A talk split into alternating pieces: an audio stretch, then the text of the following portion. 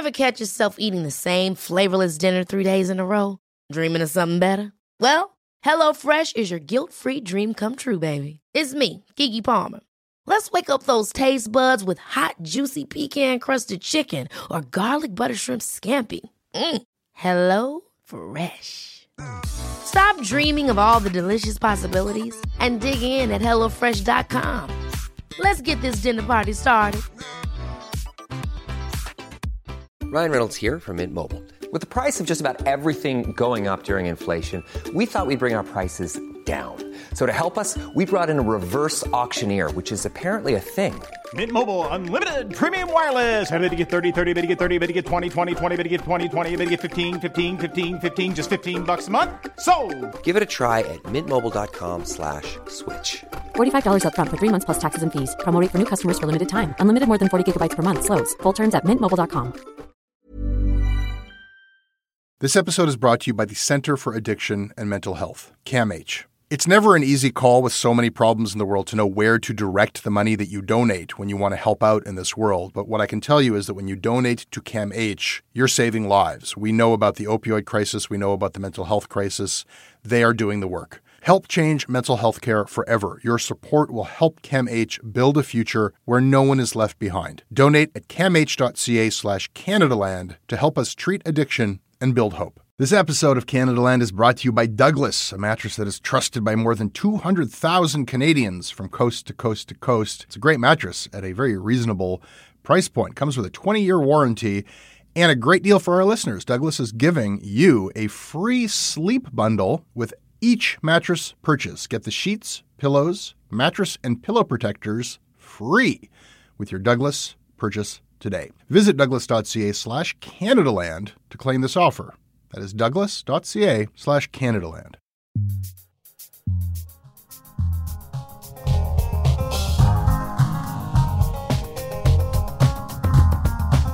Sandy Garossino, journalist with the National Observer, podcaster with the National Observer. Welcome back. It's been too long. It's been a long time. Nice to hear from you, Jesse. Sandy, today we are going to talk about Saudi Arabia exposing Canada's wretched human rights abuses of Jordan Peterson. Free Jordan. Free Jordan. Yes. I guess the globalists have won. We're going to talk about Alex Jones losing the info battle, but will he win the info wars? Ooh, that's right. Well, we'll go with it. All right. Not a fan. And finally, it is time to swallow government-controlled propaganda news and then wash it down with government-mandated buck of beer. Life under Dougie sure does come at you quick. Suckers are us. I'm glad to have you back, Sandy. Great to be here, Jess. This episode of Canada Land Shortcuts is brought to you by Mike Larson, Linda Stokes, West Bortlett, Kelly Clulland, Melanie Brown, Steve Poots, Spencer Latu, and Rachel Aberle. This is Rachel from Vancouver. I'm a theater artist. I support Canada Land because in a world full of meanwhile in Canada memes, I think it's important to look at this country's many, many, many, many imperfections and ask ourselves how we can do a little better. And Sandy, this episode is brought to you by our mattress sponsor, Endy. Now, diligent listeners will note that when Endy came on board, everyone else at Canada Land was given an Endy mattress who wanted one except for me because I had been endorsing some other mattress brand and basically my mattress credibility was thought to be low. But the cooling off period has taken place and now I believe I got my Endy mattress and I think that my mattress credibility has been restored and I can tell you, Endy makes a mean mattress. It's a very comfortable mattress. I'm enjoying my Endy mattress. Did I sound like... how is my mattress credibility with you, Sandy? I'm wondering about all of these mattress companies, but you're not going to play that, I'm sure. We are going to play that because we have mattress credibility. People, your Endy mattress is made in Canada, and so this is how it all fits into geopolitics. You're going to save the tariffs and the conversions and all of that crap. No, it's cheaper than all the other mattresses, and it's better than all the other mattresses, and I can tell you that now with firsthand experience. And you'll get $50 more off of their low prices when you go to endy.ca/CanadaLand and use the promo code CanadaLand. Check it out. And you can also hide under the bed if you're getting too much news. Boo! Boo!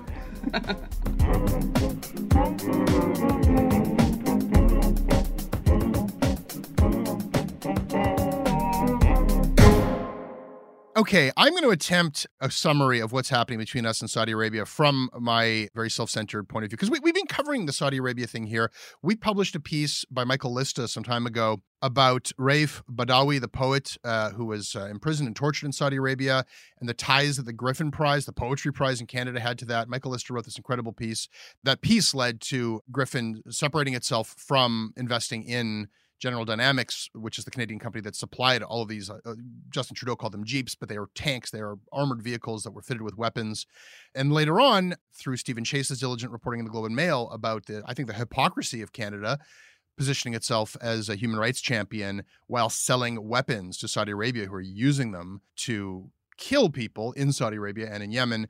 That's the background from our perspective, leading to this most recent turn of events where our foreign minister, Christia Freeland, spoke out, I think, quite righteously and correctly after Raif Badawi's sister, Samara Badawi, has been imprisoned. And that led to a war of words as well as other things. And we're going to focus today, Sandy, on how this is playing out in the media and social media, with specific reference to a couple of things that Saudi-affiliated social media have sent out. Of course, they sent the Canadian ambassador home. And then this infographic KSA, this state propaganda Twitter account, which turns Saudi Arabia messaging into shareable memes, they posted this very threatening image of an airplane seemingly heading straight for the CN Tower, along with the message, "He who interferes with what doesn't concern him finds what doesn't please him." I think everybody took from that the meaning of like, oh, you're going to send an airplane into the CN Tower, just like, 9/11, that whole thing. And their response was, no, that's not what we meant. No, sorry. That's just the airplane taking Canada's ambassador back to Canada. That's what we meant with that. Sorry. So we can see how you got that wrong. That's not what we meant. And then further, there was another Saudi-affiliated Al Arabiya video. This Al Arabiya media released a video playing this kind of common game at this point of when you call out a foreign country for their human rights abuses, they go like, well, what about your own human rights abuses? And among their charges against Canada, they said, what about the several prisoners of conscience who have been arrested due to their political beliefs in Canada, such as Ernst Zundel and Jordan Peterson? So that's it's interesting. The pairing of Zundel with Peterson is interesting. And yet somehow, anyway, I won't go further. Yeah. No, I'm not going to. Look, I'm not here to co-sign an Al Arabiya. No, Jordan Peterson has never been arrested. Ernst Zundel is dead. This is all like lunacy. Come in on this, please. Help me. What do we make of this spat between Saudi Arabia and Canada? Well, I think it's really important for people to understand that for Middle East watchers, Prince Mohammed bin Salman is emerging as an incompetent world-class bungler in foreign policy.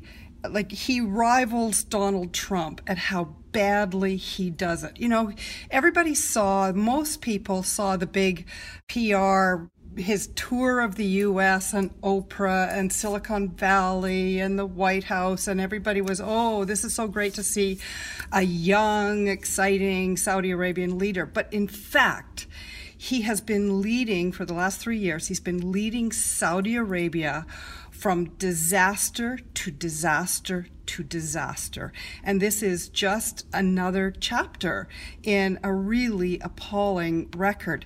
I mean, he's doing so badly that his father, who is apparently suffering from early stage dementia, actually had to step in and publicly reject the deal that he appeared to have cooked up with Jared Kushner, where he was telling the Palestinians they could go stuff it. They had to take what Donald Trump was offering or shut up.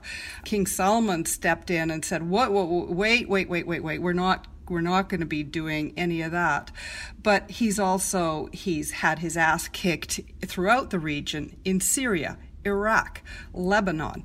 His signature foreign policy adventure is the quagmire that he's led Saudi Arabia into in Yemen, which has turned into possibly the worst humanitarian catastrophe in the world to date. But it is not only so terrible as that, it is also costing the Saudis almost $1 billion a month in defense spending at a time that they're going deeper and deeper into the red because oil prices are so low.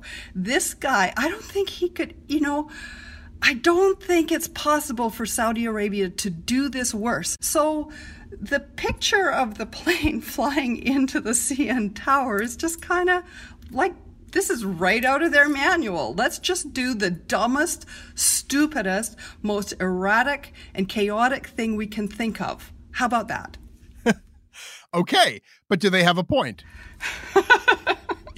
Do they have a point that we're hypocrites? You call it one of the worst humanitarian crises in the world, if not the most. It's being fought with Canadian weapons. We can't have it both ways. I take it that you agree with me that Christia Freeland is quite right in decrying their human rights abuses, but we have been complicit. We have worked with them. We have armed them. And now all of a sudden we're crying foul. I don't think that we're hypocrites because we've imprisoned poor Jordan Peterson, which we have not. This is falling for the dumbest trap that the Republicans led progressives into through all of 2015 and 2016, the whataboutism. I'm sorry, no. We're not going to, we may have an issue around these vehicles, these light armored vehicles, which I pray that this deal is getting scuttled. That would be a wonderful thing. But let's not get distracted from the point. Canada was making an issue about women's rights while Saudi Arabia is imprisoning women's rights activists and people with links to Canada. That's it. That's what we should be talking about. And we should not get pulled into, maybe they have a point. There are very fine people on both sides. No, not with these guys. And do you think that the fact that they were being humiliated and castigated by a woman, by Christia Freeland, led to this need to rebuke, we're not going to take that from you? And that's why, it's being suggested that Canada is kind of low value interest to Saudi Arabia. So we're being made an example of that. This is an optics exercise for Saudi Arabia. The Trump White House has already distanced themselves. They're not going to come to Canada's aid in any way, optically or otherwise, that, we can sort this out with Saudi Arabia on our own. I'm just saying there's something cynical about pointing a righteous finger at them when it looks like we were disentangling ourselves from a financial relationship with them anyhow. Would we have made the same statement, a year or two ago when Stéphane Dion was saying, hey, it's out of my hands. The deal was already signed. I mean, I don't think that we were up on our high horse then. But I take your point. Better late than never, right? Better late than never. And you take these things where you can find them. Would we do this with China? No, I don't think we would do this with China. We did it with Saudi Arabia because we could. But you know what? Saudi Arabia has been the world's biggest jackasses about women's rights. They have been so oppressive. I think they had 48 beheadings, by the way, of people in Saudi Arabia in the first quarter of 2018. I just don't even feel like we need to get into any kind of competition here. It was the right thing to do. I'm very glad we did it. I think that Minister Freeland struck exactly the right note, and we should actually be doing more of this, not less, and we shouldn't be criticizing our ministers when they do it. We should be asking them to do it more. I guess when you get into a little bit of a diplomatic spat and their answer is to threaten to fly an airplane into the CN Tower, that lets you know that maybe that wasn't a very good friend to begin with. Point Sandy. Let's move on.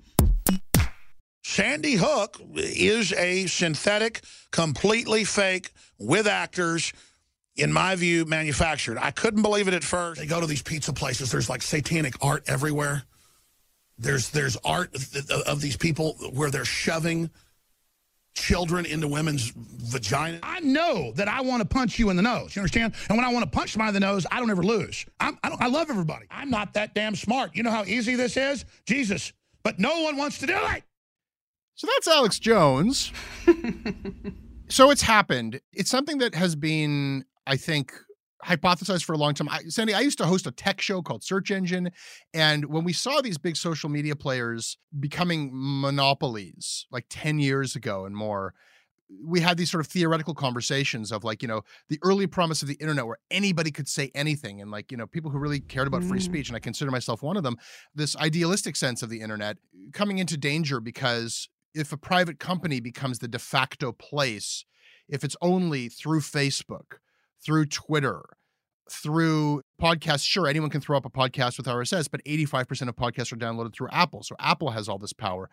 If those companies were just sort of to decide that a certain actor, a certain type of speech wasn't favorable or good, they could just shut somebody right off of existence. And we were afraid of that. And now it's happened to like the person who I'm most happy for it to happen to, but it has happened. That nightmare scenario of private companies deciding who can speak and who can't, at least in terms of the platforms that he has been reaching people. I'm not going to say he's without a platform because he's still got some stuff left. And now he has the fuel of being censored. Is there something to worry about here from a free speech point of view? Well, you know, we are in Canada, and Canada doesn't have the same almost religious fervor about free speech that America has. You know, I think that we should think about speech in the same way as we think about guns, that some regulation is appropriate and that an entirely unregulated space is a recipe for chaos and recipe for disaster, and we are seeing it. I mean, let us not forget, we can talk about Sandy Hook. Like some of those parents, there are two parents in particular that have had to move 7 times to escape the harassment that they have been subject to.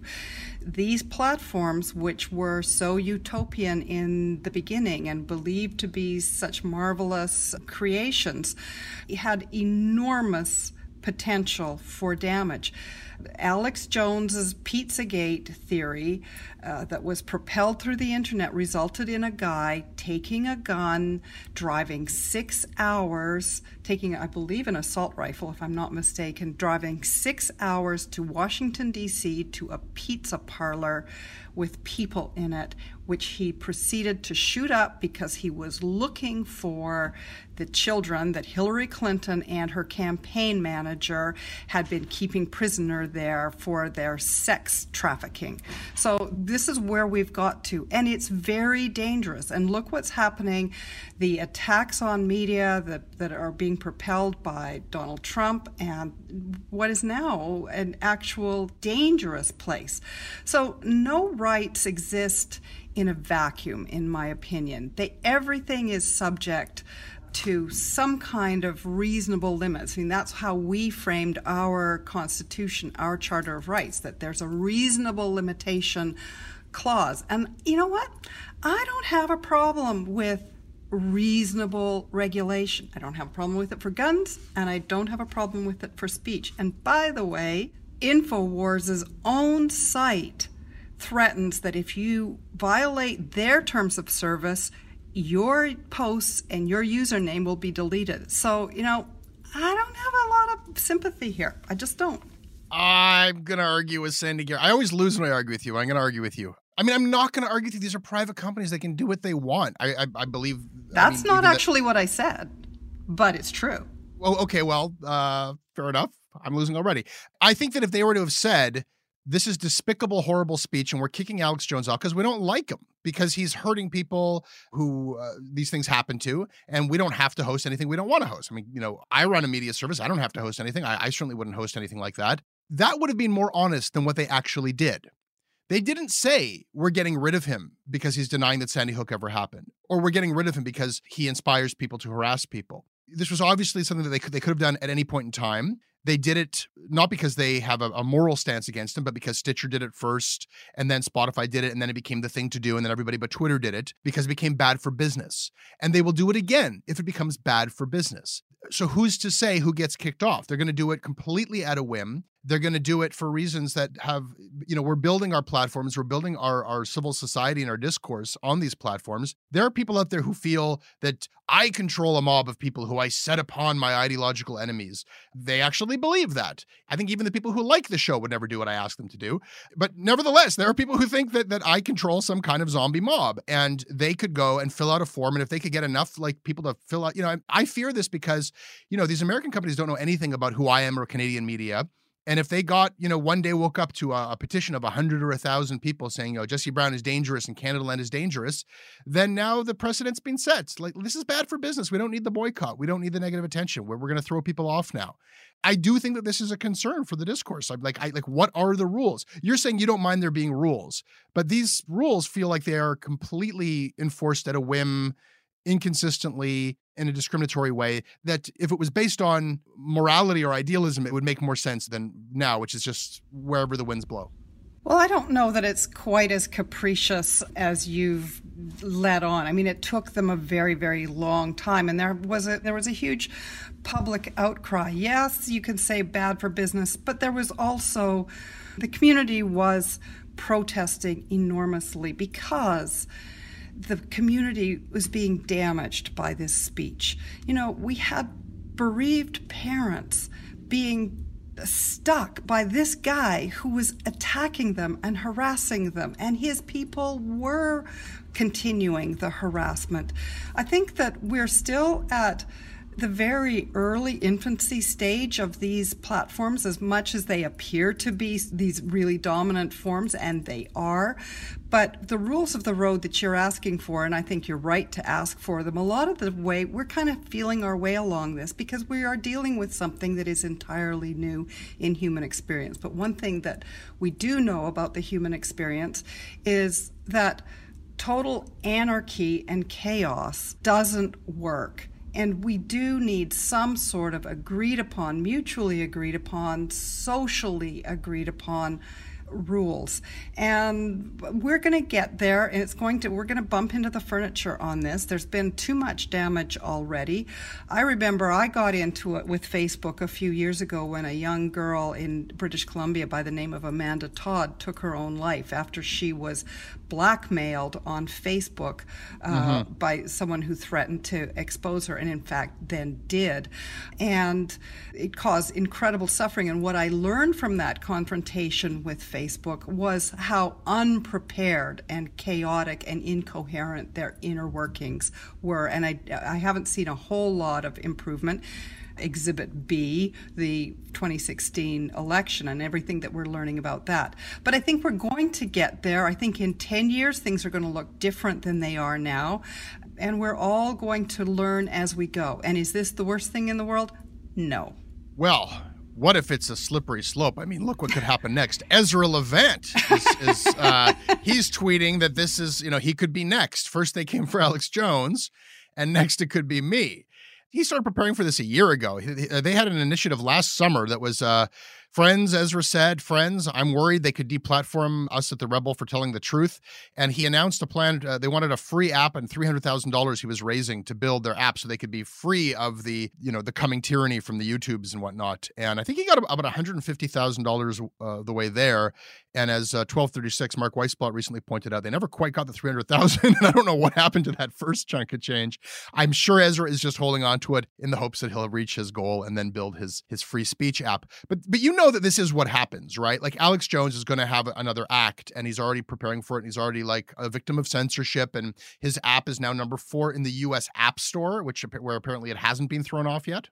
And his website, and he's still got 160 radio stations. And, you know, to the people who follow him, it really does look like, wow, you know, you must have been telling the truth. If you're going to be the first person of this size to ever be deplatformed, you must be on to something, Alex. I mean, don't you fear that side of this, that it just makes them stronger? Well, some of the Nazis were deplatformed too. It's not like this is the very first time. And I think you've put your finger on exactly what the real issue is, which is that all of these platforms, Rebel included, use social media platforms to make a lot of money. This isn't actually about getting their message out. This is about making money and expanding their influence and impact however they can. So the world is a slippery slope right now. Everything is a slippery slope. But I think that if these platforms really do come down hard and consistently, and I would like to see Twitter join this group because they're being pretty incoherent now. I mean, what they're saying on the other side is complete idiocy, which is that it's up to the media now to expose the lies that Alex Jones tells on their platform as he harasses the families of murdered children. The other side of the coin is so ludicrous that it doesn't bear repeating or arguing, except that it's there, and that's their position. What this really points to is hard ideological. You can argue that we're standing on principle, or you can argue that we're taking hard ideological stances. And I think that in the real world, hard ideology doesn't work. We all have to get along, we all have to cooperate with each other, and we all have to follow some general principles. And it doesn't bother me in the slightest that Ezra Levant is a little bit worried that his own finances might be affected. Oh, no, I've lost again. Listen, 10 years ago, if you would have told me that it's okay to hold somebody responsible, not for what they say, but for what people do based on what they say. Like, you can't yell fire in a crowded theater, but if somebody takes my criticism and then goes and beats up the person I'm criticizing, holding me responsible for that, 10 years ago, I would have said, no, no way.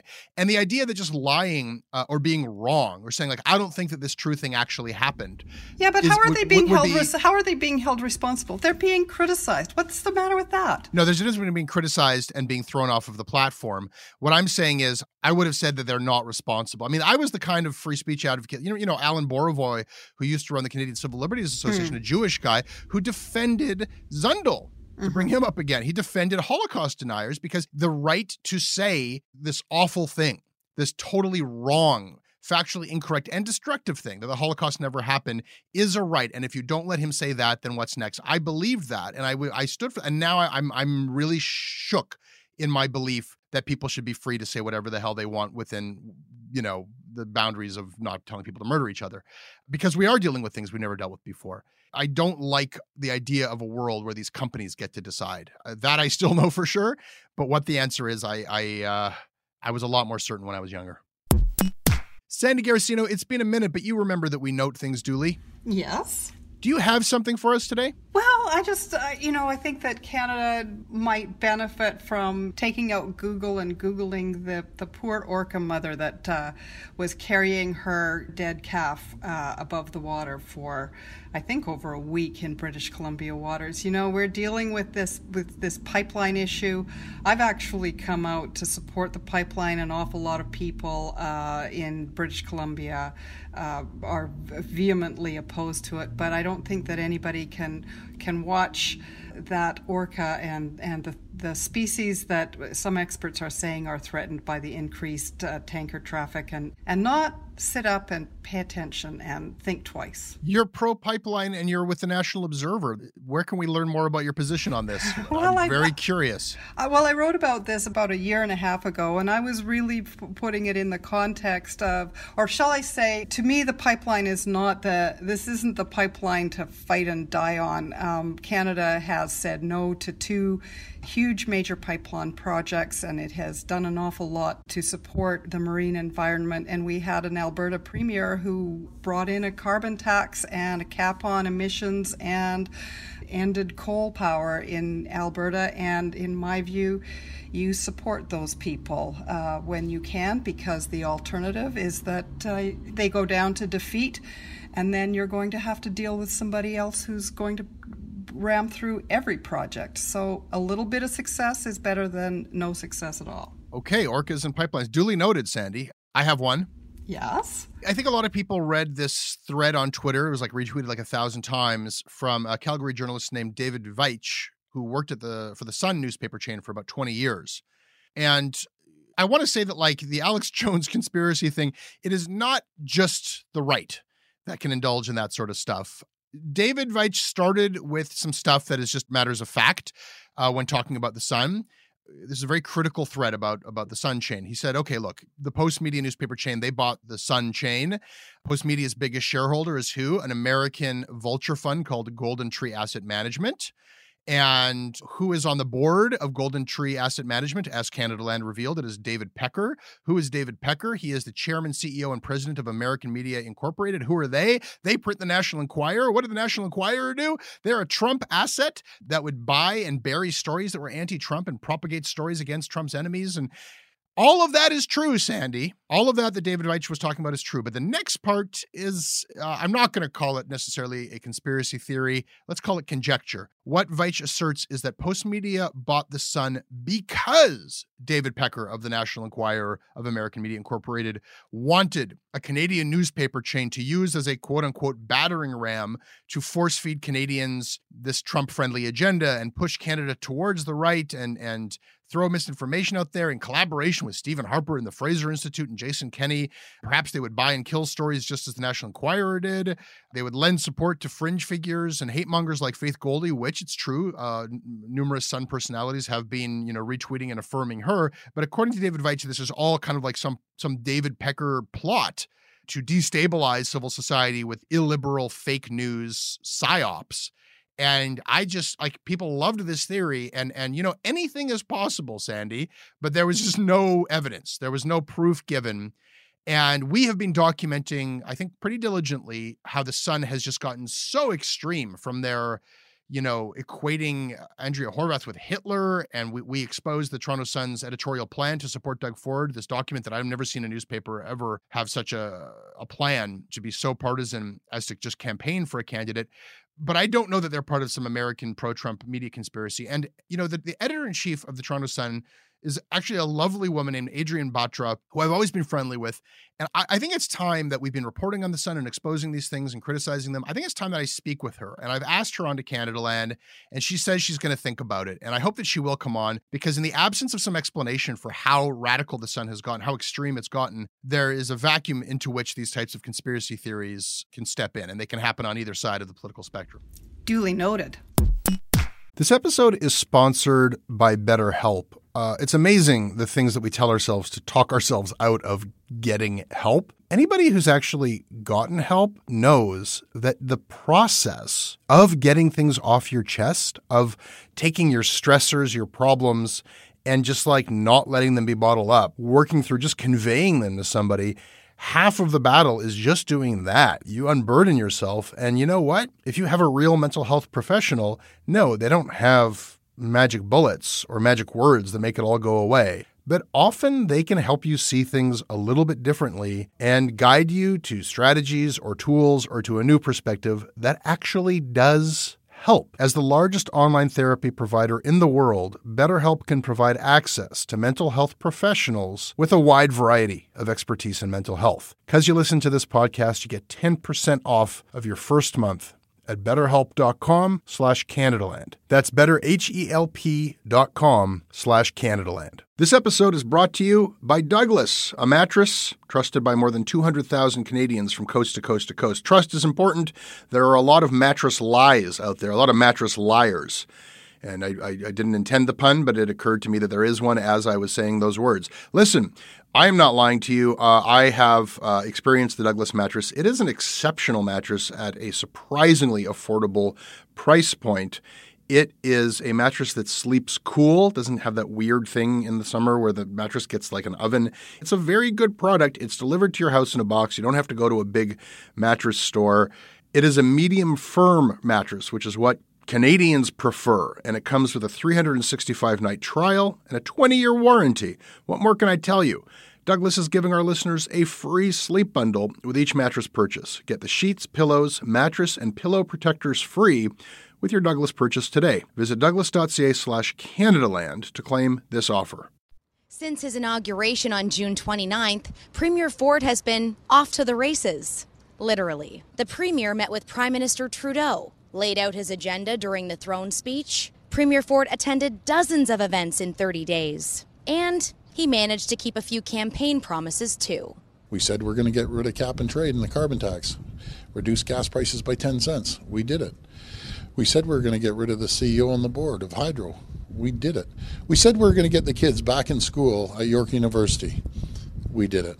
And we're going to continue getting what we said we were going to do done. From Queen's Park, I'm Lindsay Vanstone.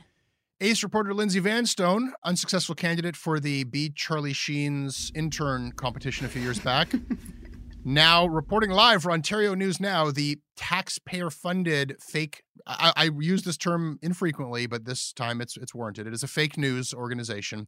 Now, a lot of people are losing their shit over the fact that Doug Ford is aping the news media while avoiding the news media. How do you feel about it?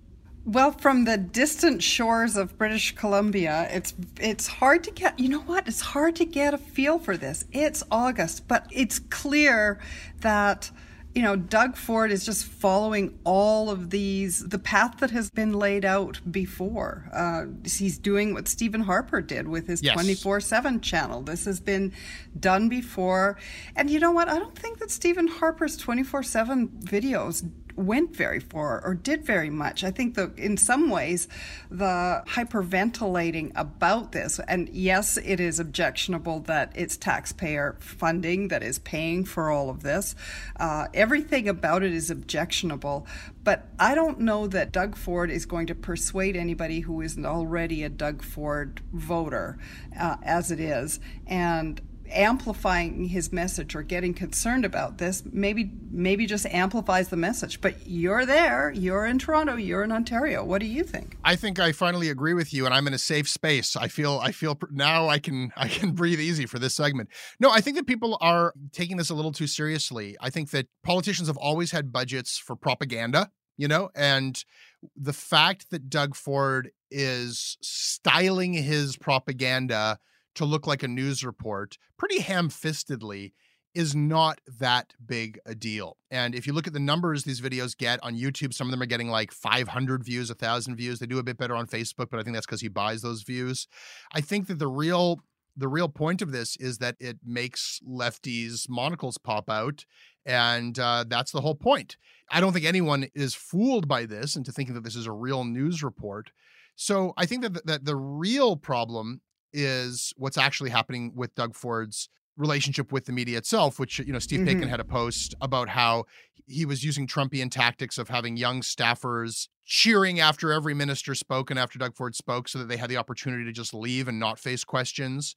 And he was pushing the media back further and further when it was their time to ask questions. And to their credit, in a rare display of media solidarity, they said, fuck that. In fact, one reporter from CTV, Colin DeMello, using his dad voice, castigated these young staffers and told them basically to shut the hell up. And it shamed them. God bless some shame, you know? It's nice to have some shame at work here. And they just stopped doing it anymore because, I mean, that's just so, I would be so embarrassed to be one of the young people doing that. And the idea that that the journalists had to line up at the podium and take their turns, the journalists pushed back against that too and started yelling out their questions. And the ministers fell into line and answered the questions. So, you know, it's hard to get journalists to work together on anything from rival news organizations, but it looks like they have pushed back there. I think that's where the real game is playing out. It's only to the extent that this fake news, Ontario News Now, is coming at the expense of actual press accountability that it's a concern to me.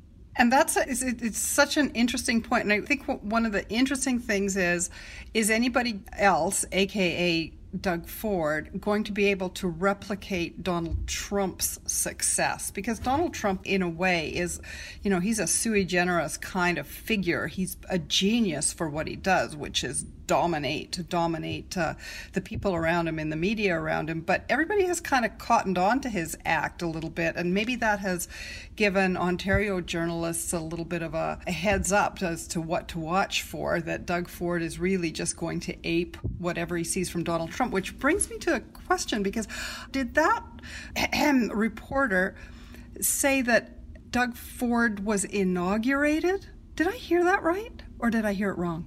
Let's play it. Since his inauguration on June 29th, Premier Ford has been off to the races, literally.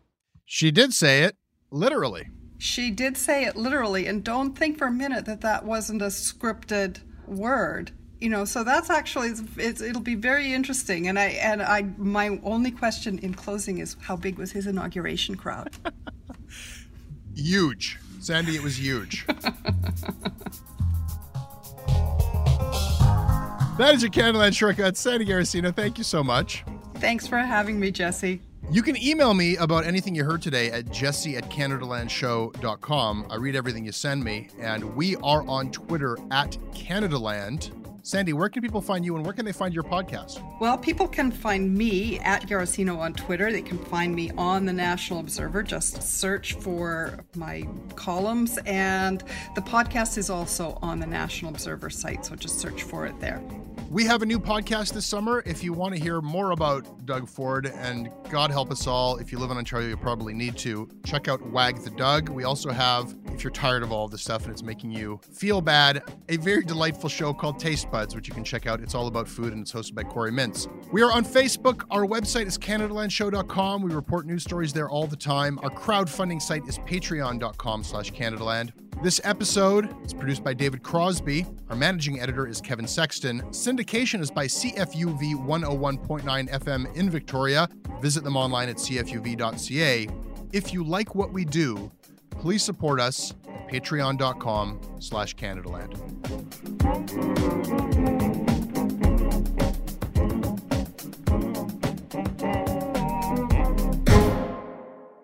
Hey, I need you to pay close attention to this message. It is not an ad. This is about Canada Land, and this is about you.